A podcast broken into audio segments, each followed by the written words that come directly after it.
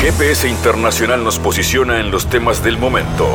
Fabián Cardoso informa y analiza la realidad latinoamericana y de integración regional en una producción de Sputnik. Y el último programa de la semana de GPS Internacional, prácticamente cerrando el año, saludando a nuestra audiencia en Uruguay a través de M24, 97.9 FM, 102.5, las radios públicas de Bolivia y del Plata, arroba 1030M, Radio del Plata en Argentina. Estamos comenzando un nuevo GPS que tiene hoy a Sebastián Schulz, analista destacado en temas de China, porque Arabia Saudita y China han firmado un acuerdo de cooperación estratégica al término entre las negociaciones entre el presidente Xi Jinping y el rey saudí Salman bin Abdulaziz. Bueno, este importante acuerdo a nivel estratégico, geopolítico, ¿qué efectos tendrá para esta zona del mundo? ¿Cómo es la importancia geopolítica de la visita China-Arabia Saudita y cómo es la posición de China en Oriente Medio y qué diferencias se advierten respecto a la incidencia de los Estados Unidos. Ese será motivo de análisis de Sebastián Schulz. Hablaremos también del Salvador. Allí está nuestro analista Walter Faguaba, porque casi el 90% de la población del Salvador aprueba la gestión del presidente Nayib Bukele en tres años y medio de gestión. ¿Cuáles son las causas de la alta aprobación de Bukele? ¿Cuáles han sido las medidas? Muchas tienen que ver con la política de seguridad. Bukele ha prometido combatir a las pandillas y parece ha tenido buen resultado. Por eso eh, esta alta aprobación que hoy será analizada por Walter Faguaba en este programa de GPS Internacional, que tiene además, como siempre, espacio para la cultura, en este caso el cine. La película El Suplente, que está estrenando esta semana en Montevideo, una película argentina que cuenta la historia de un profesor de la carrera de letras de la prestigiosa Universidad de Buenos Aires. Diego Lerman, director entonces del suplente, está presentando su película, como siempre antes, en este viaje que recorre el continente y el mundo y que se llama GPS Internacional. En GPS Internacional localizamos las noticias de América Latina.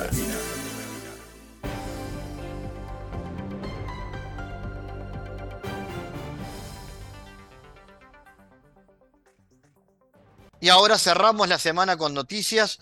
Desde el inicio del 2022, Suiza redujo en una tercera parte el consumo de gas, contató a la Sociedad Suiza de la Industria del Gas y el Agua. Suiza redujo el consumo de gas en una tercera parte desde el comienzo del año en curso en octubre, que fue un mes bastante benigno. La reducción se situó casi en un 40%.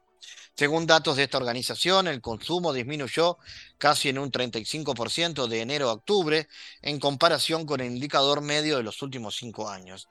El ahorro de gas sigue siendo un asunto importante, pese a cierta atenuación de la situación. A juicio de sus autores, Europa afronta serios problemas en el abastecimiento de gas, pero los inviernos del 23 y 24 el objetivo consiste en no agotar por completo las reservas durante el próximo invierno. Un invierno riguroso aumentaría el consumo de gas. Otro factor importante consiste en que se ignora qué volumen de gas necesitará Europa para la generación de la energía eléctrica. Eso depende del horario de la puesta en explotación de las centrales atómicas francesas que están en reparación actualmente, revelaron las fuentes. El aeropuerto Inca Manco Capac de la ciudad peruana de Juliaca, ubicada en el departamento de Puno, reanudó sus operaciones a causa de las protestas que se dan en el país.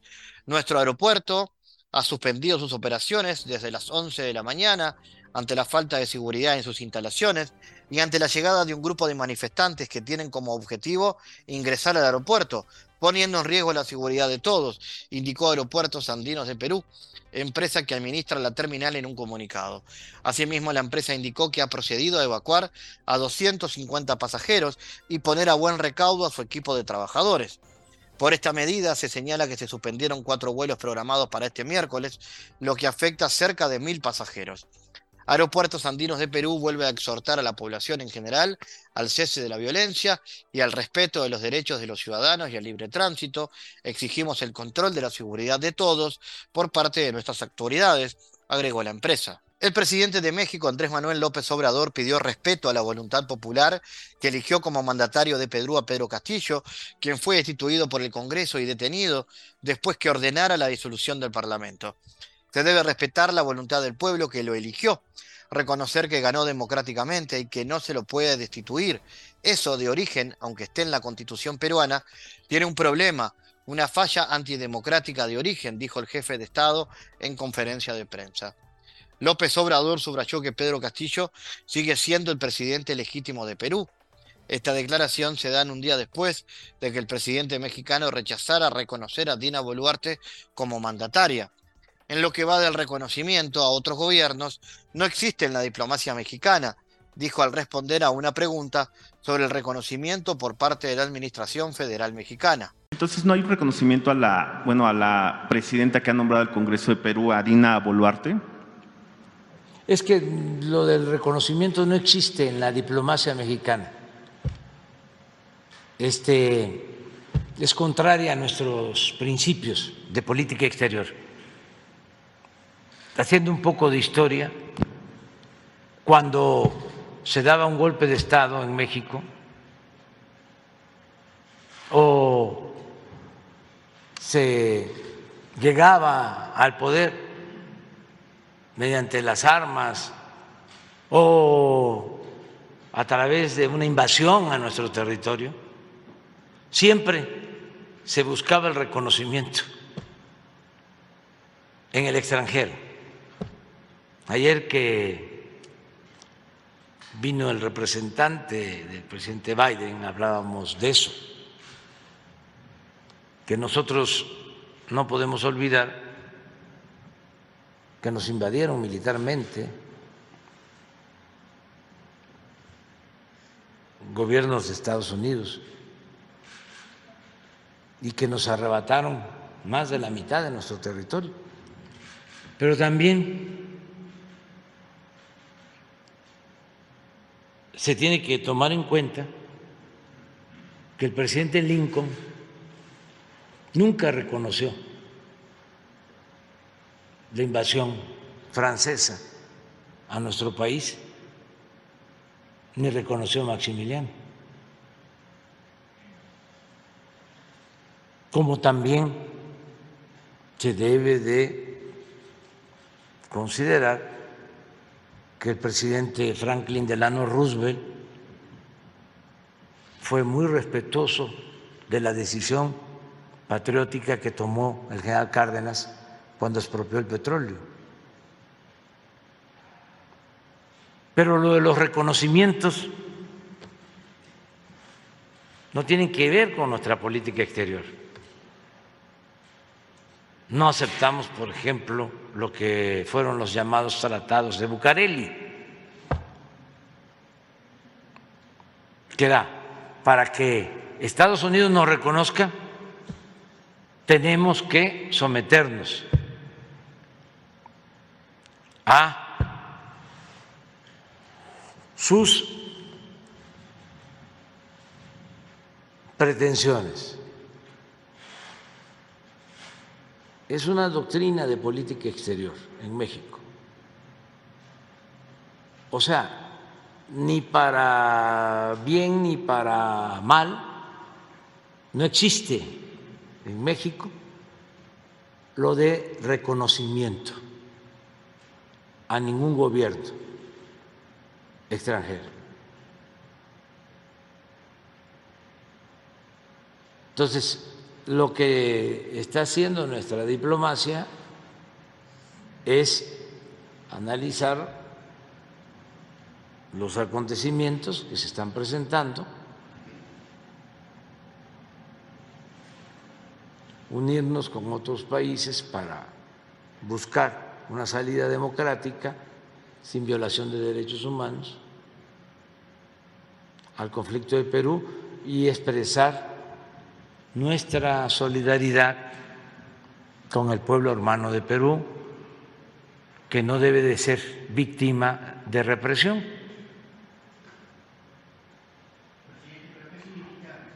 Este, respetar la voluntad ciudadana de las urnas restituir al presidente Castillo? Es que ganó el presidente. eh, lo que plantea el convenio es que se debe respetar la voluntad del pueblo que lo eligió,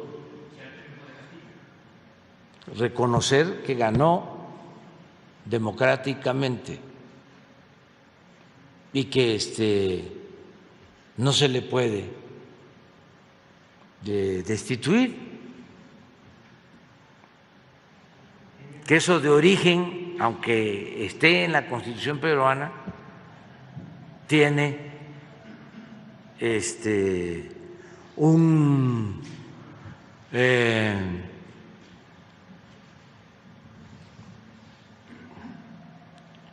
problema, una falla antidemocrática de origen. Esta es la historia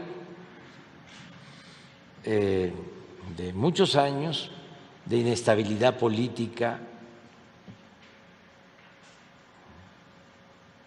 todo esto de que van haciendo las constituciones, van haciendo las leyes a modo.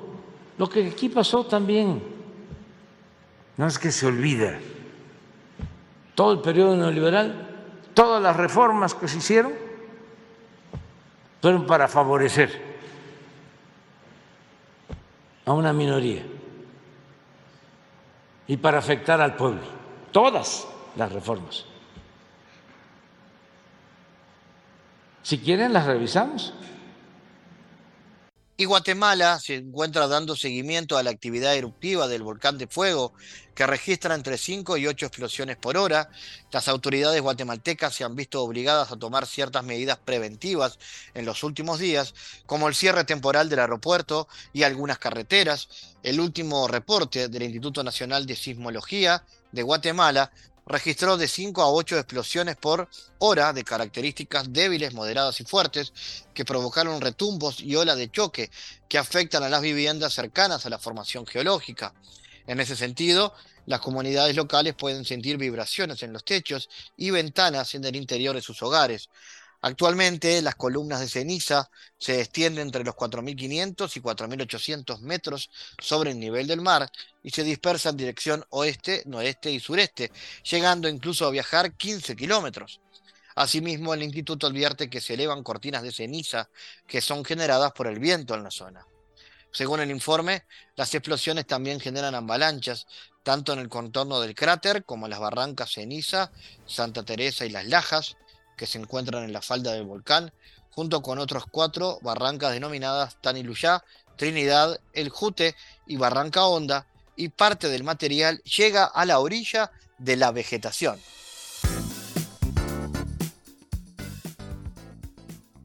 Arabia Saudita y China firmaron un acuerdo de cooperación estratégica integral al término de las negociaciones entre el rey saudí Salman bin Abdulaziz y el presidente chino Xi Jinping en Riyadh comunicó a la agencia estatal. El rey de Arabia Saudita y el presidente de China han firmado un acuerdo entre los dos países, ha publicado el medio en su página web. Además, firmaron un memorándum de entendimiento para incentivar la inversión directa en la economía de los dos países.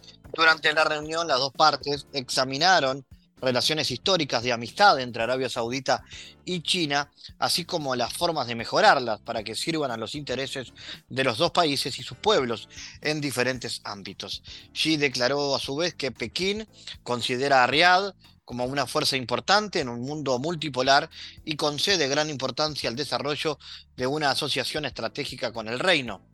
China sigue dispuesta a reforzar las comunicaciones estratégicas con Arabia Saudita, profundizar la cooperación en todos los campos, servir a los intereses de desarrollo de los dos países y mantener la paz y la estabilidad en el mundo, aseguró el presidente citado por la televisión central de China.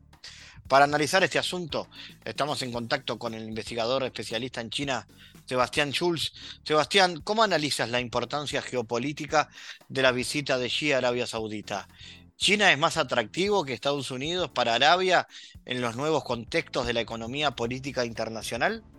Bueno, la visita de Xi Jinping a Arabia Saudita es estratégica en tanto eh, China está buscando consolidar su proceso de expansión eh, económica a nivel internacional, digamos, su proceso de reposicionamiento como nuevo centro y núcleo de la economía internacional y para ello es imprescindible la búsqueda de aliados comerciales y socios confiables en lo que tiene que ver con el aprovisionamiento de recursos energéticos, es decir, frente a la inestabilidad de la economía global, frente a la inestabilidad de las cadenas de valor y principalmente de los flujos de petróleo, digamos, a partir de los conflictos que la OTAN está iniciando, inició primero en Ucrania, pero que también Estados Unidos ha llevado adelante en el Medio Oriente, eh, China ha buscado fortalecer su relación, obviamente con Rusia, que ya es un socio estratégico integral de alto nivel, pero también con Irán, con cual China ha firmado en el 2020 eh, un acuerdo de provisión de, energía para los próximos 25 años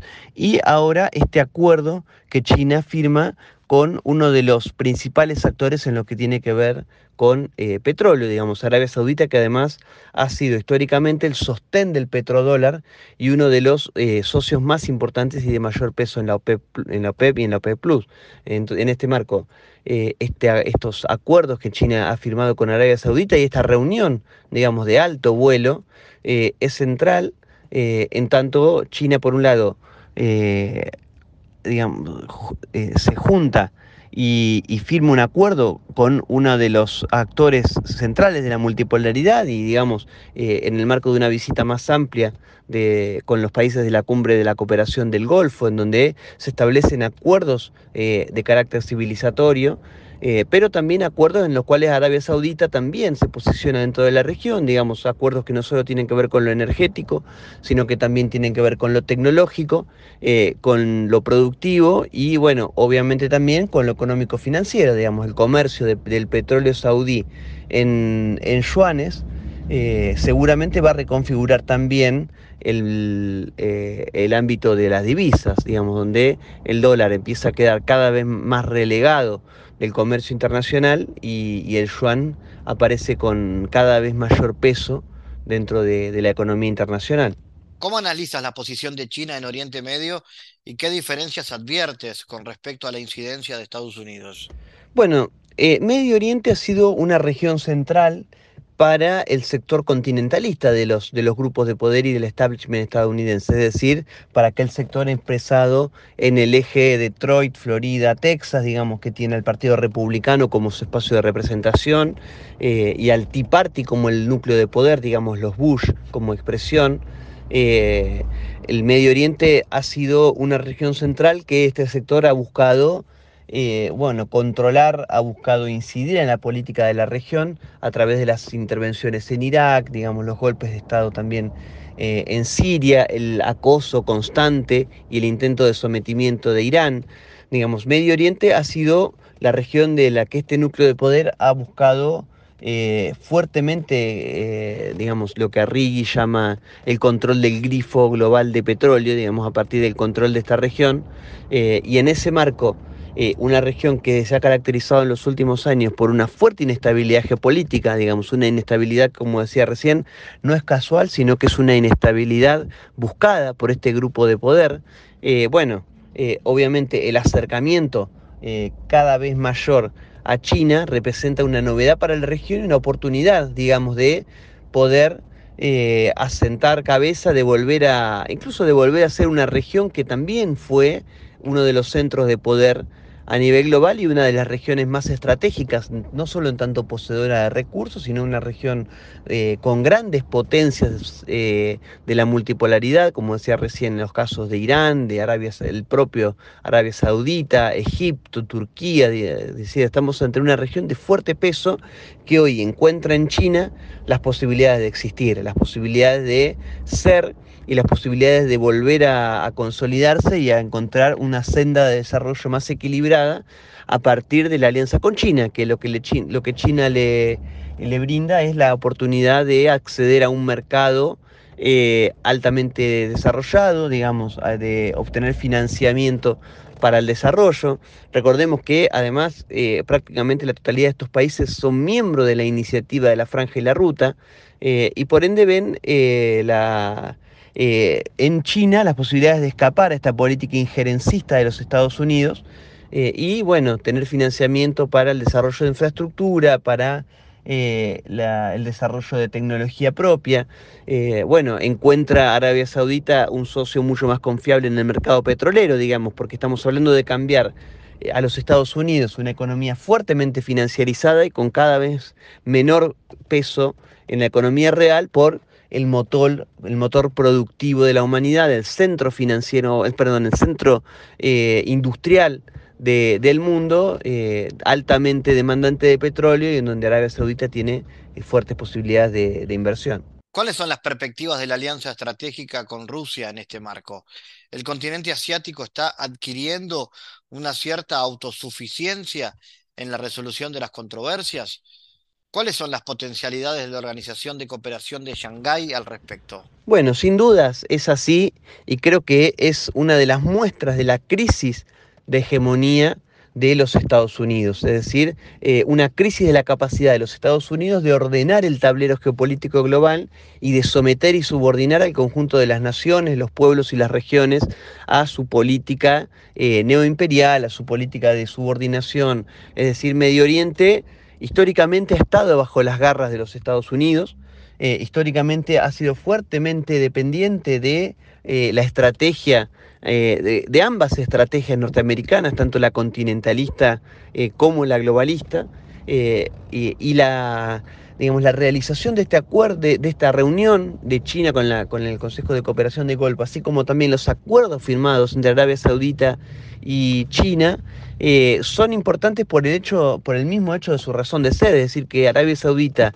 tenga el margen de maniobra para sentarse con China y establecer este tipo de acuerdos, algo que hasta hace 20 o 25 años era completamente impensado, digamos, porque estaba completamente vetado por los Estados Unidos. En este marco, bueno, es algo que habla del grado de iniciativa y de, y de, de márgenes de libertad que tiene Arabia Saudita, eh, del reposicionamiento de China a nivel global, un reposicionamiento de China que no es único y no es individual, sino que también tiene que ver con las alianzas que teje China, digamos, y que le dan esa espalda para realizar este tipo de, acuerdos y este tipo de reuniones.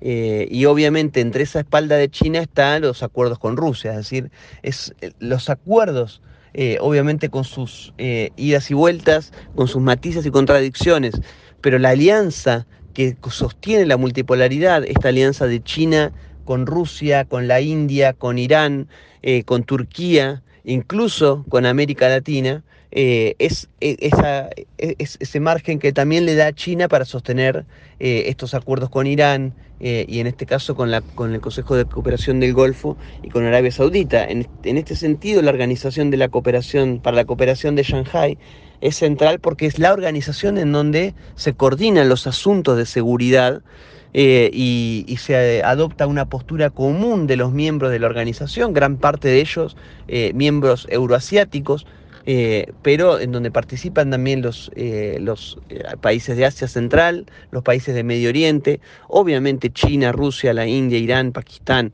estamos hablando de una organización que hoy está posicionándose como la organización más importante en términos de seguridad colectiva de los países de la región y obviamente el fortalecimiento de esta organización es central no solo para el reposicionamiento de China, sino para sostener el proceso de transición hacia la multipolaridad. China entonces podría oficiar como factor de progreso económico e intermediación entre Arabia Saudita e Irán. ¿Cuál es el posicionamiento con respecto a Palestina? Bueno, evidentemente, digamos, la cuestión de la paz y de la estabilidad es algo que China viene reivindicando como central en prácticamente todos sus discursos, eh, y en sus documentos de política internacional, eh, por una cuestión sencilla, digamos. China hoy es el principal centro económico global eh, y básicamente gran parte de su reposicionamiento viene de la mano del fortalecimiento del comercio que China está desarrollando prácticamente con todos los países del sistema internacional. A, partir de eso, uno de los principales objetivos de China es sostener la estabilidad internacional. Lo que menos le conviene a China en este marco de reposicionamiento internacional es un orden internacional conflictivo, es un orden internacional con tensiones, con disputas, con guerras, eh, eh, digamos, con, situaciones de inestabilidad global, como por ejemplo fueron la pandemia o, lo que hoy está haciendo la guerra en Ucrania, incluso una, una, hipotética situación conflictiva en Taiwán, eh, todos estos sucesos de alguna manera eh, quebrantan la posibilidad de China, resienten su, su, comercio internacional y eso tiene impactos eh, no solo en el crecimiento de su PBI, digamos, que ha, menguado en los últimos años, eh, su, porcentaje de crecimiento del PBI, más allá de que se mantiene constante, eh, es, cada vez menor en términos de, porcentaje. No estamos hablando ya de las tasas chinas que, en las que crecía el país otros años, sino mucho más bajas sino que, bueno, obviamente China es altamente demandante de, determinados recursos que son estratégicos, como por ejemplo el alimento eh, y como por ejemplo la energía, es decir, China tiene que ir a buscarlas eh, al resto de los países del mundo, pero también China necesita sostener su complejo importador y exportador, porque bueno, China es el país que más le compra y que más le vende al mundo, y para fomentar y, sostener su, estrategia de prosperidad común, es decir, de buscar la prosperidad de la nación china en términos integrales, China necesita eh, un comercio internacional fluido. En ese marco, China hoy está, eh, digamos, referenciándose como un factor de, no solo de progreso económico del resto de los países de la región, sino de estabilidad, y creo que esto es algo que Medio Oriente, los países del Medio Oriente ven ven con buenos ojos, digamos, una región eh, histórica en términos civilizatorios eh, y en términos de eh, los grandes imperios que, que, se, asentaron en la región y, una historia que ha hecho que también en la región haya países con una historia muy conflictiva, digamos, no solo entre Irán y Arabia Saudita, sino también tenemos los casos de Turquía, tenemos los casos de Israel, es decir, países que han tenido diferendos históricos muy fuertes, eh, pero a pesar de los cuales todos tienen fuertes relaciones con China. Eh, por ejemplo, en el caso de Israel, recordemos el puerto de Haifa hoy es uno de los puertos de la iniciativa de la Franja y la Ruta, eh, más allá de y a pesar de la, digamos, las profundas diferencias que eso le genera con los Estados Unidos y el rechazo del gobierno de los Estados Unidos. En ese marco, bueno, si bien China, por ejemplo, como vos mencionabas en la cuestión palestina, China apoya fuertemente la cuestión palestina y lo ha dejado claro, digamos, y una resolución pacífica, eh, digamos, que China pueda sentar en una mesa a Irán, Arabia Saudita, a Turquía, a Israel y Palestina, creo que eh, es un síntoma positivo de la posibilidad de resolver estos, estos conflictos por la vía pacífica. Analizamos los temas en GPS Internacional.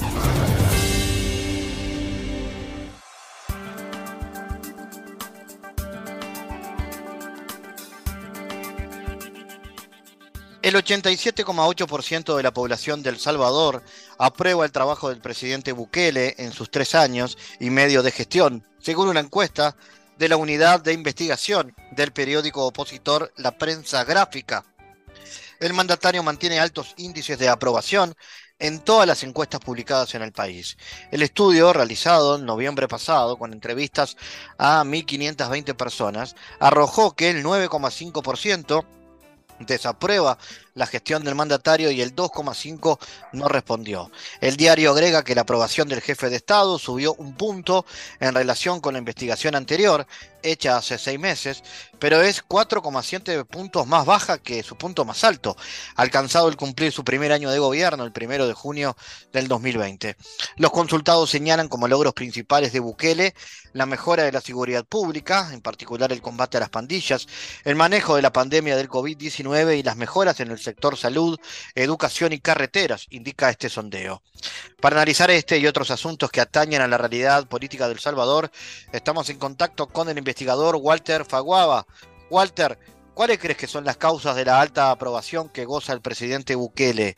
¿Y cuáles han sido las medidas que ocasionaron este apoyo popular? Sí, muy buenas tardes de aquí de El Salvador. Eh, gusto saludarles y ya esperando que analicemos este punto. Bueno, quizás eh, hay que decirlo de esta manera, el presidente Bukele ha mantenido a pulso de la opinión pública desde su llegada al poder una alta aprobación eh, que ha sido medida en diversos instrumentos y sobre todo pues de todos los colores, signos y perspectivas de aquellos que puedan verse como más cercanos a su postura o aquellos que sean completamente lejanos o digámoslo así, en el espectro de la oposición política electoral o no electoral a la, al gobierno en turno.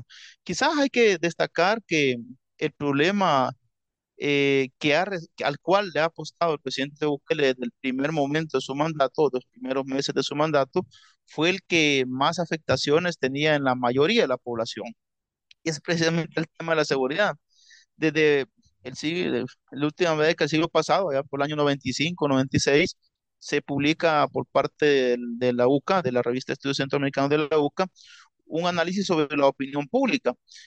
Y este análisis de las preocupaciones de la opinión pública destacaba que a partir del año 96, 97, 93, todo eso es lo que da fracción de tiempos, eh, existía un problema que estaba siendo creciente, que era la inseguridad.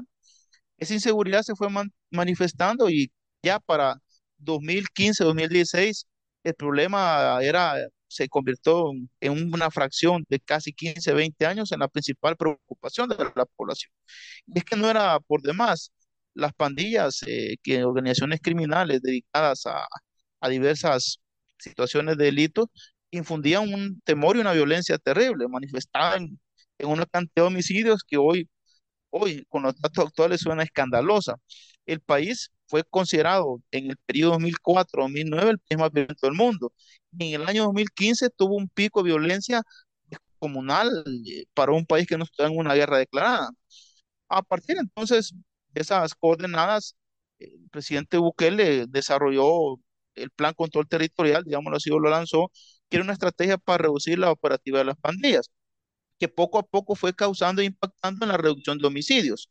Sin embargo, este año, en marzo, digamos, hubo un repunte de este tipo de homicidios y se toma la determinación en que se convirtió en el, en día con, la violencia más alta de los acuerdos de paz, con cerca de 80 homicidios en fracción de tres días, se lanza lo que es una, se utiliza una herramienta, digámoslo así, que lo establece la Constitución, que es el régimen de sección. Se articula con la estrategia del plan control territorial y logran hasta el día de ahora lo que va a ser para El Salvador el año más con menos homicidios desde los acuerdos de paz. Eh, eso, eso, quien no ha vivido la realidad de Salvador, quien no ha vivido en, la parte de Salvador y ve todo lo que se dice, no lo puede sentir más allá de quienes realmente tenían que sufrir este embate. En las pandillas no solamente generaban homicidios, también generaban delitos como la extorsión, la gente tenía que pagarles a diario o semanal o mensual, si no eran asesinados, eh, ponían zozobra en las comunidades.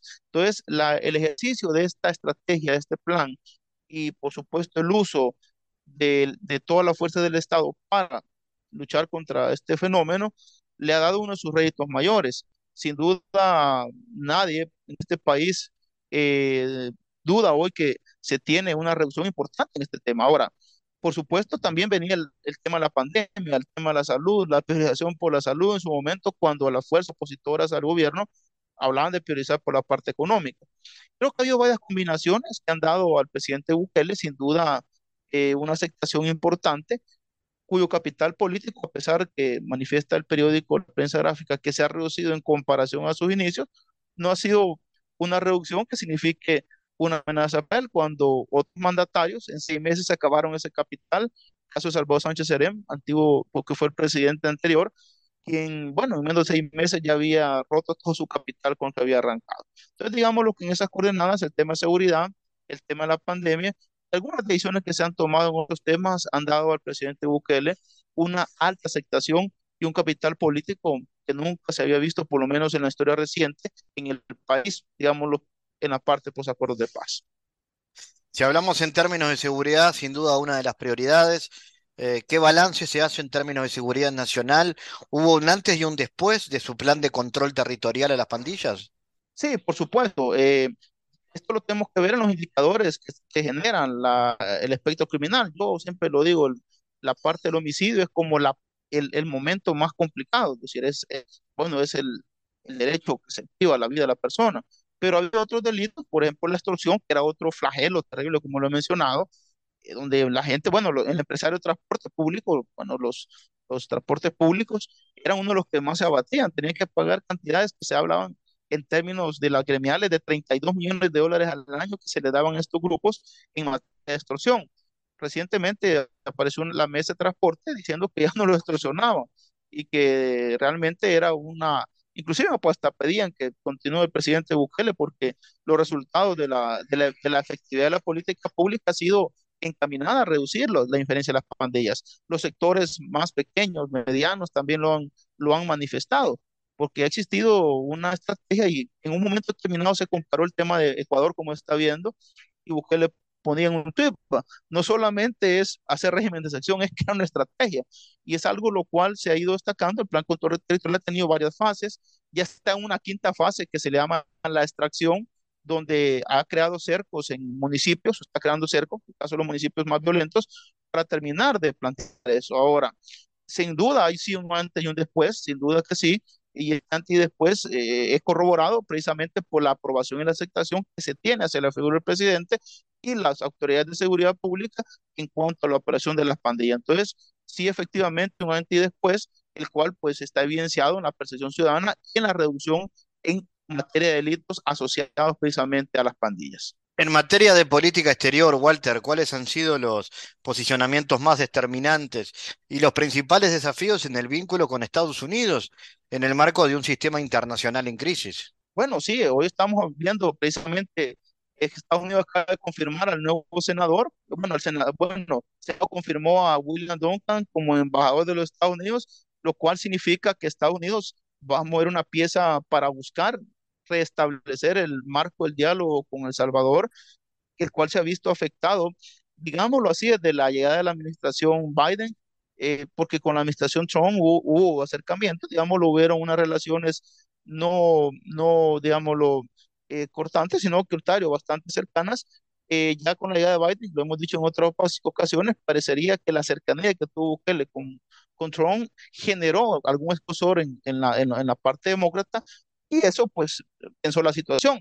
Además, Salvador, eh, a pesar de haber tenido relaciones con China del gobierno del FMLN en los últimos días, El Salvador abrazó pues eh, la, la, en este caso a, la cooperación china y se acercó a otro, por ejemplo, a, Turquía con Erdogan y otras visitas que ha realizado, a los cataríes, eh, y eso tensó un poco la visión de El Salvador. Ahora, si yo te pusiera el, la perspectiva de El Salvador, en este contexto de la geopolítica internacional, pues El Salvador está entrando a una perspectiva más soberanista en, en definir su visión de país desde una perspectiva de una democracia autoadministrada y puesta a la decisión de los ciudadanos como garantes de esta democracia. Eh, no, no, no, y como lo ha manifestado en su momento el presidente Bukele, eh, sí me pueden ayudar, sí les acepto la ayuda, sí me pueden apoyar y si quieren venir son bienvenidos pero nuestro país nosotros lo administramos, no somos quienes dando nuestra línea. Algo que contrasta en mucha medida con hechos del pasado donde sabía por lo menos que la embajada norteamericana infería, por ejemplo, en las decisiones de fiscales, de procuradores, de algunos funcionarios del, Ministerio Público, eh, porque hay intereses contrapuestos los cuales se veían desde la esfera norteamericana. Recordemos que El Salvador es parte de las zonas eh, de influencia hegemónica de Norteamérica y sin duda esto generaría, pues, genera, una tensión importante. Ahora Estados Unidos mueve una pieza con Duncan tratando de buscar cómo se puede acercar y, y, y destensionar esta situación, de lo que esperaría. Porque en su momento también se ha manifestado, se ha manifestado de que el tema del régimen de sección puesto a partir de esta guerra contra las pandillas y algunas otras situaciones que, que Estados Unidos ha, ha desarrollado, pues o ha o ha señalado hacia el gobierno salvadoreño no han sido bien recibidas. De hecho, eh, la lista Angel y otros instrumentos que Estados Unidos ha girado, pues ha afectado o ha generado eh, condenas hacia funcionarios de, la administración del presidente Bukele. Y por eso, pues hay tensión todavía. Sin embargo, creo que El Salvador se avecina a ser un país cuya visión de, lucha y combate a la criminalidad, desde, la visión de la, de la preponderancia del derecho ciudadano, de la persona que no delinque contra quien delinque, pues se ha puesto inclusive como una alternativa para algunos, discutible por supuesto en muchos casos, pero que no deja margen para considerar que sí hay una perspectiva y una visión de modelo de atención al tema criminal para toda América Latina es un problema que está generando. Bueno, recientemente hemos escuchado Costa Rica, nuestro vecino, que ha sido una sociedad bastante específica, pero que en estos últimos años, este último año ha sido terriblemente para ellos en materia de homicidios y otras regiones, pues, bueno, nuestros vecinos de Honduras también han tenido que declarar regímenes de sección también en muchos lugares, ya que la criminalidad sobrepasó las capacidades de los estados. Y es donde quizás buena parte de la, de, de la lucha y la tensión con Estados Unidos ha sido esa. Estados Unidos anteriormente había apoyado precisamente el tema, hoy lo ha abandonado y El Salvador casi que se quedó pues con sus recursos para luchar contra esto. Desde El Salvador, Walter Faguaba, gracias por estar. Saludos cordiales y de aquí les mandamos un abrazo, bendiciones y estamos siempre en contacto. Gracias. En GPS Internacional navegamos por la sociedad y la cultura.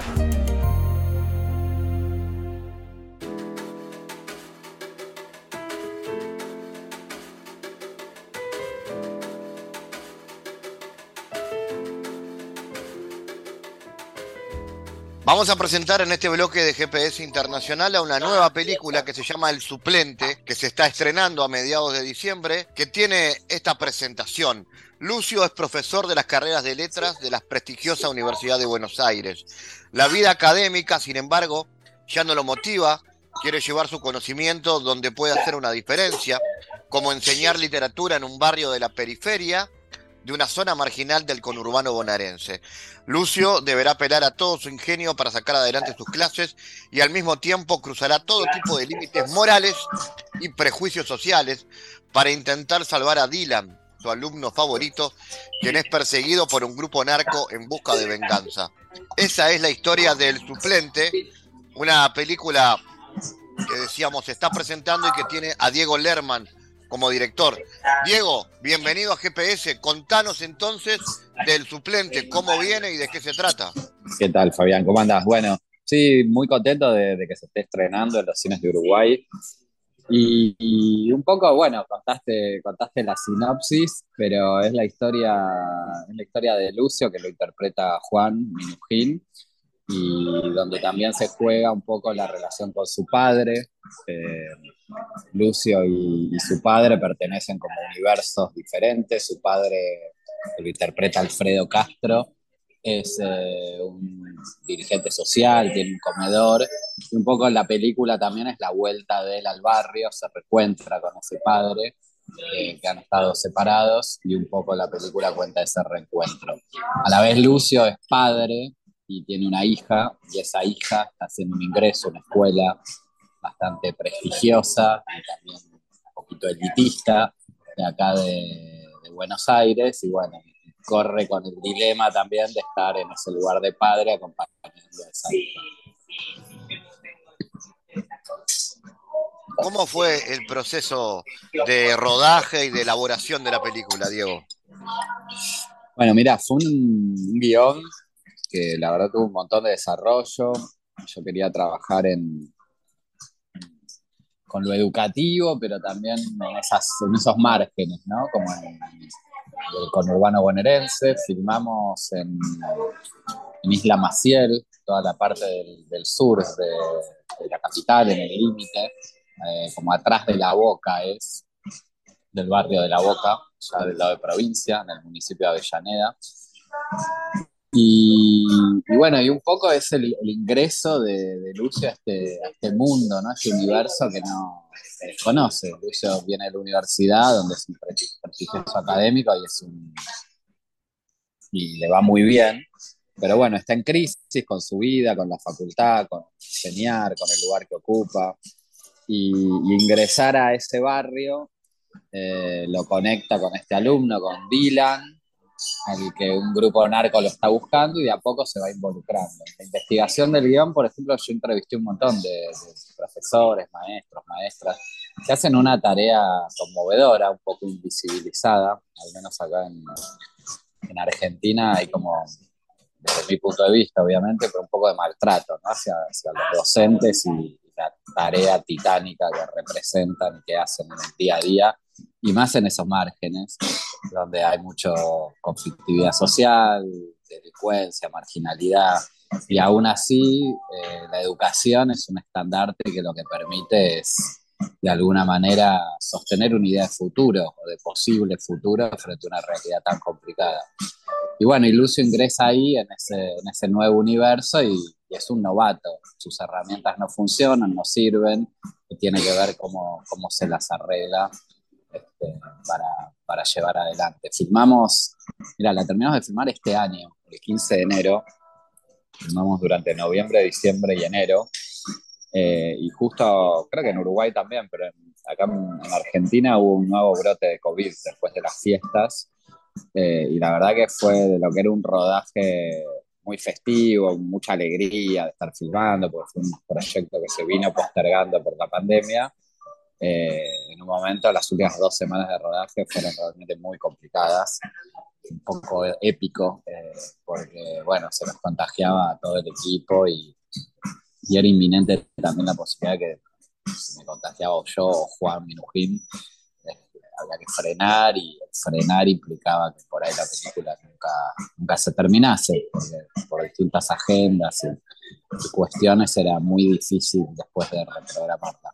Pero así con mucha suerte y mucha también espíritu de grupo pudimos terminarla. Este, y la verdad que, bueno, estuve postproduciendo todo este año y la película se presentó en septiembre fue su estreno mundial en el Festival de, Toronto y después de San Sebastián, donde, bueno, tuvo un premio, la que hace la hija de, Juan, Renata, Renata Lerman, que es mi hija también, así que tiene para mí un valor muy emotivo la película porque, bueno, es el debut actoral de mi hija que tiene 11 años y la verdad que haya tenido un premio fue, fue espectacular. Y bueno, nada, qué sé yo, un poco de, eso y de todo eso va, la película. Trabajamos con, actores y con chicos de esas zonas. El trabajo de los chicos es, fue, hermoso y fue hermoso compartirlo. Y, eh, chicos que nunca habían actuado, que nunca se habían imaginado que iban a actuar. Salimos a hacer casting y pruebas ahí por, por esos barrios donde se filmó la película y se armó un grupo hermoso y bueno, ellos también son parte de, muy importante del, elenco y de la película. Y también hay un grupo de profesores que, bueno, que son maestros y maestras y que un poco los fui conociendo en mi investigación, donde entrevisté, como te decía, un montón. Pero, pero bueno, a la hora del rodaje este, le propuse a algunos que, que participen como actores y hagan los roles de los profesores Así que bueno, hay una mezcla ahí bastante, bastante interesante. El elenco lo completa también María Merlino, Rita Cortese y Bárbara Kenny. Y así que bueno, un poco todo eso configura una, lo que es el suplente. Diego, hay una frase ahí que está en el flyer de, de la película que es Nadie se salva solo, es una frase que utiliza mucho el Papa Francisco. ¿Por qué está ahí? Mira, un poco, mientras escribíamos el guion, yo, a la hora de escribir esa escena, me, salió y, me pareció que era un poco el, espíritu de, lo que el chileno, el personaje de Alfredo Castro, le dice a su hijo, a Juan Menujín, que viene, ¿no? De justamente en esta carrera ascendente de perder un concurso, por una cátedra, entonces está como peleado con el mundo. Y del otro lado está este personaje de, Alfredo, el chileno, que, es un dirigente social que da de comer, que arma, está abriendo un comedor frente a tanta carencia. Y hay algo de ese, esa transmisión de padre a hijo, de una visión diferente del mundo y de del rol que puede tener que, en el personaje de Juan hace, carne. me parece que también es, algo que, sí, que narra la película o que está en la esencia de la película y que a mí me interesaba remarcar y por eso lo, pusimos en el póster. Este, siempre hay que poner una frase, es polémico, ¿no? Eso, pero bueno, para mí la, representaba muy bien eh, esa frase. Diego, entonces esta presentación eh, está eh, a partir de ahora en Montevideo, la película, pero ¿qué otro recorrido tiene o va a tener? la película tuvo un recorrido muy grande hasta ahora en festivales de, cine. la acompañé un poco, ahora viene el Festival de La Habana, donde estuvo también en competencia, no sé, estuvo en Biarritz, en Chicago, bueno, en fin, en la India, en Goa. Eh, por suerte, un montón de festivales internacionales. Acá se estrenó en los cines de Argentina, que para nosotros, para mí es muy importante que se vea, que se vea en el cine, ¿no? Algo que, que está lindo y que recuperamos un poco a medida que fue, se fue restableciendo la, la normalidad o la pseudo normalidad y la verdad que recuperar el espacio de la sala de cine, que sea el lugar donde ver las películas, me parece central.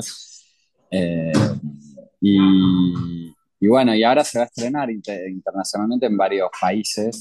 Eh, se va a estrenar en España, ahora en enero, en México, en Reino Unido, en Inglaterra, en Italia. Bueno, todo, todo eso va a transcurrir en, en enero. Y, voy a estar viajando bastante a presentarla, a hacer un poquito de, prensa y, bueno, y la verdad muy contento. Para mí de, estuve en el Festival de Viña, de Viña del Mar, en Chile, pero bueno, es muy, para mí significativo que se pueda estrenar en Latinoamérica, así que Uruguay es el primer país por fuera de, de Argentina que se estrena y si bien es una fecha rara y extraña, por otro lado es la oportunidad que, que teníamos para, para, que la película se muestre en los cines de Montevideo, así que, así que bueno, muy feliz con esa, esa posibilidad. ¿Tenés claro entonces cómo va a ser la presentación, cómo y cuándo? Mira, se estrena a partir del, del jueves, del jueves 15 de, de, ahora, de diciembre, y va a estar, eh, no tengo en claro exactamente todas las salas, creo que van a ser cuatro o cinco salas de, de Montevideo. Eh, sé que va a estar en la Cinemateca, en el Sodre, y después hay dos o tres salas más que seguramente se sumen, pero todavía no sé con exactitud cuáles son. Pero bueno, ojalá dure lo más que pueda y ojalá genere, genere interés en este clima mundialista y de fiestas tan... Pero bueno, que, que genere el interés para, para que se acerquen al cine a verla. Diego, gracias por esta entrevista y por supuesto felicitaciones por la película y atentos a lo que va a ser su exhibición. Diego Lerman, director del Suplente, gracias por estar. Bueno, muchas gracias Fabián, un gran abrazo. Pienso en la importancia de escribir y de leer poesía hoy en día. Y acá viene la contradicción. ¿Para quiénes escribimos? ¿Quiénes leen poesía hoy? Hola, ¿cómo les va? Bueno, les presento al profesor Garmendia que va a reemplazar al profesor Tarkovsky. ¿Alguien me puede decir para qué sirve la literatura? Para nada. Para tirarse a dormir. ¿Leíste El Facundo de Sarmiento? Claro, Civilización y Barbarie. Bienvenido a la barbarie. Estoy harta de tener dos casas. Adaptate a lo que se pueda. ¿Qué quieres saber? La amiga de mamá que vino hoy, Sonia. Es la novia, papá. ¿No te diste cuenta? No, no quiero nada con ese tipo. ¿Pero quién es? El perro Olmos, un narco. Encontraron droga en el barrio de los varones. Eh, hay que revisar a todos los chicos. Vamos, vamos. Tranquila, tranquila, vamos. No robamos nada nosotros. No tiene nada, no vamos ¿Quién lo mandó a meter la falopa en la escuela? Mejor no se meta, profe. Déjale saber que estás con ellos, que te importan. Y no que te importan solamente ellos, sino también su entorno, su familia. ¿La pondrías a tu hija que vuelva al colegio? Y justo ahora la estamos obligando a hacer limpieza para una escuela que no quiere. No, no digas justo ahora, tiene 11 años. Dos. Ponle las zapatillas. ¡Basta, Sol! ¡Basta! Acá se encontró mucha cantidad. Es evidente que está plantada. Hola, documento. No podemos meter la gendarmería acá. Nuestra autoridad es ética. ¿Y por qué crees que a mí me gusta estar acá en el colegio con los chicos que están vendiendo droga? Pero igual vengo todos los días. ¿Y sabes por qué lo hago? Por una única razón. ¡Quédate quieto! ¡Pará, pará, pará! Porque yo creo que vale la pena.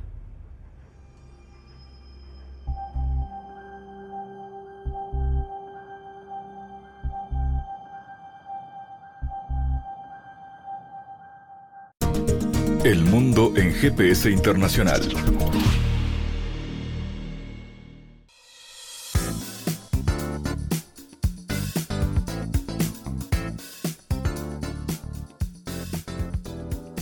En Diálogos Geopolíticos analizamos diversos asuntos que atañen a la política mundial, desde el abordaje de los ámbitos multilaterales de articulación política a nivel global hasta las cualidades y los propósitos de las configuraciones regionales, tanto en América Latina así como en otras regiones. Nuestro objetivo es poner foco a una gran diversidad de temas que atañen a la geopolítica en el mundo contemporáneo. Para eso vamos a recibir a Santiago Caetano, aquí en GPS. Bienvenido, Santiago.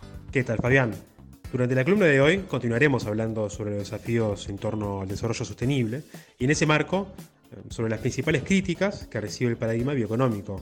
Santiago, ¿cuáles serían las críticas más importantes que enfrenta la bioeconomía? Bueno, en general se destacan aquellas que refieren a las dudas sobre la eventual reducción de la emisión de gases de efecto invernadero, los cambios en el uso de la tierra, los procesos de deforestación y el uso de energía en los procesamientos de la biomasa, podría incidir en un incremento en dicha emisión y, por tanto, en una mayor intensificación de los riesgos que atañen al cambio climático. ¿Y qué implicaciones negativas tiene esto en torno a los cultivos previstos por este paradigma, Santiago? Varios autores advierten que los cultivos previstos en el paradigma bioeconómico tienen un gran potencial invasivo, en tanto que son requeridos eh, para ser altamente productivos y podrían competir con otras especies de plantas. Se alega que la inexistencia o insuficiencia de políticas públicas que regulen la invasión de cultivos con motivo de prácticas de cultivo no controladas podría resultar en la intensificación del uso de pesticidas, implicando los riesgos anteriormente mencionados referentes a la contaminación de los ecosistemas locales. Gracias Santiago por tu aporte a GPS Internacional. Gracias Fabián, hasta la próxima. Les recordamos las formas de seguirnos a través de nuestras redes sociales. Somos arroba GPS Inter en Twitter. Estamos también en la red Facebook GPS Internacional y a través de una lista de difusión a través de la red Telegram, donde habitualmente compartimos los contenidos de cada uno de los programas de GPS Internacional esta producción de Sputnik que se emite en M24 en Uruguay, en las radios públicas de Bolivia, en Radio del Plata en Argentina y a través de nuestra página mundo.sputniknews.com. GPS Internacional es un programa de información y análisis de los temas más importantes del mundo con mirada latinoamericana. Fabián Cardoso en GPS Internacional junto a los protagonistas analizó la realidad. Una producción de Sputnik.